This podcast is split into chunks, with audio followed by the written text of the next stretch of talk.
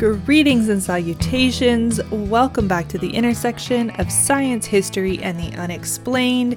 My name is Erin, and I am your existential examiner and clairaudient companion. Let's see if we can figure out what in the Sam Hill is going on out there. You may recall that in episode 13, we covered the Marfa mystery lights. This week, we are covering another set of mystery lights, those of Oviedo, Florida. Oviedo is a town in central Florida that started as a Florida cracker settlement after the Civil War and remained a rural agricultural town for almost 100 years. Now it is a suburb of Orlando, though the area of the lights is still relatively undeveloped. You can still feel the town's agricultural roots though, as it is home to the massive Duda Sod Farm, and there are chickens that wander the streets freely. The area of the lights is technically to the east of city limits on Snow Hill Road, in particular on the bridge crossing the Econlockhatchee River, also known as the Econ River, as the road runs through the Little Big Econ State Forest. The Econ River is a black water river. And don't worry, black water is not a reference to the poop tank on an RV. This type of black water is found in swamps or wetlands. Because the water is so slow moving, the detritic vegetation has time to decay, leaching tannins into the water, making it look like black tea. I've been to a blackwater lake in South Georgia before, and it's actually quite an eerie feeling to be neck deep in black water, but still be able to see your toes crystal clear 6 feet under. The surface is just as eerie, especially at night. It's highly reflective, resembling a black mirror or an obsidian crystal ball. Econlockhatchee is a Muskogee word that literally translates as earth mound stream. When I hear mound, I always think of the Mississippi Mound Builders that we first discussed in the Moon-Eyed People episode, but there is some debate as to whether the Mississippi Mound Builders proper came that far south in Florida. The generally agreed upon southernmost boundary of the Mississippians is around Lake Jackson in the Tallahassee area. The speculation is that the Econlockhatchee mounds were refuse shell mounds called middens that are essentially big trash heaps, and these would be of the Timucua tribe of northern Florida. But there is some record of the Timucuans also building sandy burial mounds. It appears that too much of the archaeological evidence and the mounds themselves have been damaged or destroyed in the name of progress for any real answers to be had. And the Timucua are now extinct due to the new diseases of the early colonial period and to slave raids by settlers and other Native Americans from the Carolinas, so we do not have access to their legends of the area. We do not know if they have any records of strange lights around these parts. Viewing the lights was a particularly popular activity for teens in the Oviedo area from the 1940s through the 1970s. Their popularity has waned since then, but sightings do still occur. While this is still a mystery light, it is very different from the Marfa mystery lights. The Oviedo lights are described as a singular light. It has a bluish-white glow that resembles a car racing down the road towards you. But the light never splits into two like headlights would, and when it hits the bridge, it disappears. Sometimes, though rarely, it will move in the opposite direction and chase the person away from the bridge. It's generally seen on a stormy night, and there are myriad ghost stories that go with the legend. All wild, but none true. What is true is that many people who have seen the lights are so scared that they refuse to go back to the area at night. From the skeptical perspective, there are really three explanations. The first is that the kids who witnessed it over the years were too drunk or too busy necking to see anything reliably. This seems to be the common refrain of local police over the years, though those same police officers admit to going light chasing themselves in their youth, so maybe they know from experience.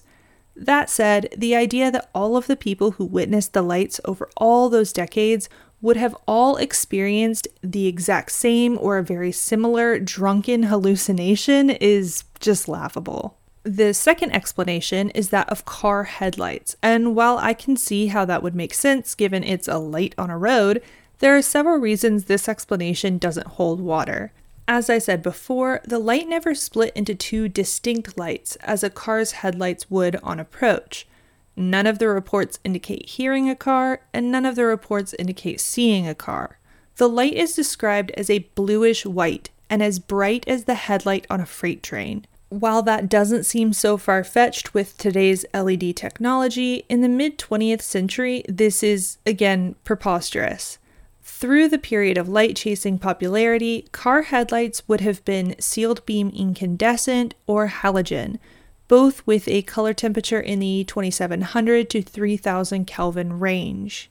As a quick overview, color temperature is a measurement of the color of light relative to the color of light emitted by a hypothetical idealized black body at a given temperature measured in kelvins.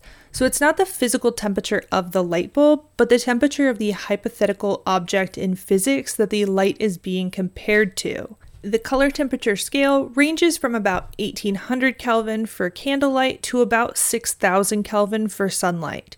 Neutral white is around 3500 to 4000 Kelvin. Temperatures below that are warmer whites that exhibit a more yellowish glow. Temperatures above that are cooler whites that exhibit a more bluish glow. The 30,000-ish Kelvin color temperature of incandescent and halogen bulbs puts vintage car headlights firmly in warm white territory. They just wouldn't have produced the bluish light described by witnesses. Not only that, but in 1968, students from Florida Technological University, now the University of Central Florida, investigated the lights for a series in the student newspaper. They tried to recreate the effect with their own car headlights to no avail. The third explanation given is swamp gas. And while I give the swamp gas hypothesis a lot of grief as a catch-all excuse for paranormal skeptics, I have to give them credit for at least having a swamp to produce swamp gas in this instance. Swamp gas, of course, is primarily methane gas released in a swampy environment from the decay of organic material. The methane gas can ignite, creating a wispy glow. That glow is thought to be the phenomenon behind the Will of the Wisp legends, where an ectoplasmic illumination lures travelers deeper into the swamp or bog. I see a few issues with this explanation also. Igniting swamp gas would have an ever-changing form, much like, a gas or fire. It's not something that could be consistently described as an orb-like glow. Swamp gas ignition would also have to occur close to the source, as the methane gas dissipates rather quickly. The fact that the Oviedo light is consistently described on the bridge and road, but not on the surface of the river, the source of the gas, is inconsistent with this requirement. Once again, though, we have the students of FTU to thank for the final nail in the coffin. In their investigation, they asked the professors of the FTU Physics Department for their opinion. After some deliberation, they came back with the politically expedient answer that they could not draw any conclusions without further investigation. But the editor-in-chief of the student newspaper, John Goldston, gave an interview to the Orlando Sentinel, his future employer, in 1971. In that article, we find that an unnamed FTU professor said, quote, "The characteristics of the lights were such that they could not be caused by swamp gas." So how about them apples? As for a ghostly cause, despite the wild stories, the only recorded death at the bridge happened in 1963. On July 16th, Norbert Hyman, Richard Pearson, Roger Smithson, and John and Mark Garvin went to the bridge to set off firecrackers. When they decided to head home, Richard ran to the car and began driving back to the others. The report says he drove for 525 feet with the headlights off before turning the headlights on just as he was making contact with Norbert, causing head and chest injuries. The others were able to jump out of the way before impact and were uninjured. Richard drove Norbert to the hospital 20 miles away in Winter Park. After taking the time to drop off the others at their respective homes, Norbert was dead on arrival. He was 17 at the time. If you look in the records of the Orlando Sentinel, you can find that Norbert went to dances and on field trips. In 1960, he won a prize for the biggest shoes at the Youth Club Hobo Dance. You can see his yearbook photo. You can see where a rosary was set in his memory after his death. You can find his grave in the Oviedo Cemetery across the street from the high school. And despite all of that, when John Goldston tracked down a family friend of the Hymans, the friend told Goldston that Norbert never existed. Goldston said it was the weirdest part of the entire investigation. All I can think is that maybe the friend was just trying to give the Hyman family some peace by keeping Norbert's name out of the newspaper again, which might reopen a wound that perhaps had only just began to heal from 5 years earlier. It was an extremely small community at the time, with only about 100 kids in the high school. Even people who didn't necessarily run in the same circles would have at least known of each other in such a small community, especially if they were friends of the family.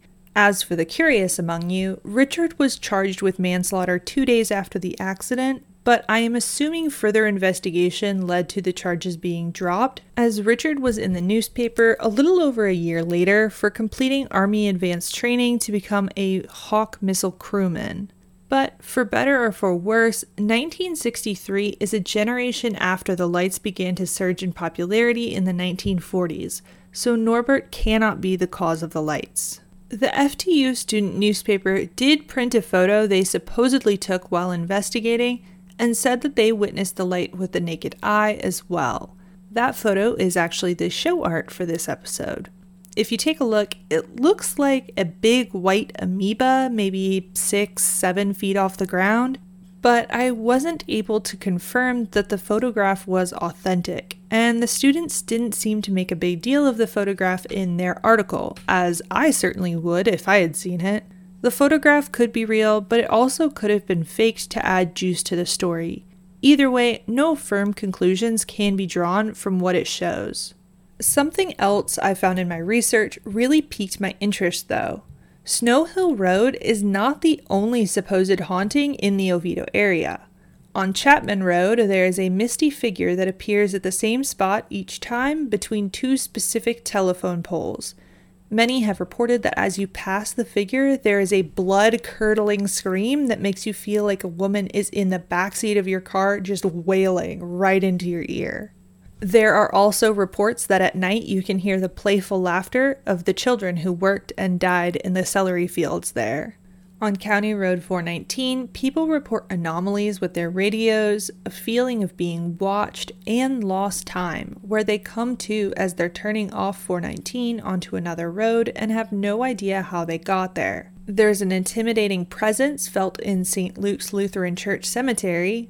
There's a female spirit at Oviedo High that follows you home.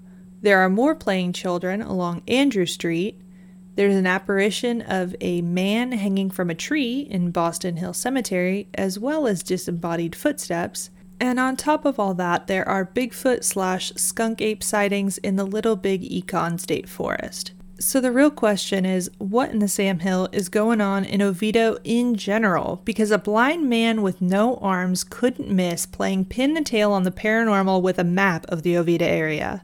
It makes me think that Oviedo must be a hotspot for the Fae-lien phenomenon rather than just a home for ghosties, because we have much more than just a few spirits here. There's clearly a manipulation of electromagnetism here if it is able to create balls of light, interfere with electronics, and distort perception of time.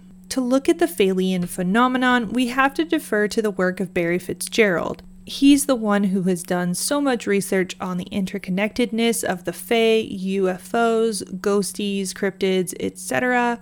I'm actually in the middle of Deception of Gods and Men right now, but it is so dense I've been having to read and reread passages. And yes, my word Fae-lien is a portmanteau of Fae and Alien. In his book, Barry talked about how interactions with the Fae-liens happens most at the extremely positive and extremely negative poles of the Earth's magnetic grid. I took a gander at the EMAG-2 map, and sure enough, Oviedo and the Little Big Econ State Forest lay right on the edge of an extremely positive magnetic area. However, Barry also says that most Fae-lien manifestations are linked to rocky outcrops and mounds, similar to the mesa at Skinwalker Ranch or the Fairy Mounds of Ireland. Barry himself has had experiences with Fae-liens at Knocknashee, a hill in Ireland which translates to Hill of the Fairies. Florida is not exactly known for its rocky outcrops. It's sand, sand, and more sand. We do have those mounds of the Econlockhatchee River, though, and the largest shell mound in the lower 48, Turtle Mound, is due east of Oviedo at the Canaveral National Seashore.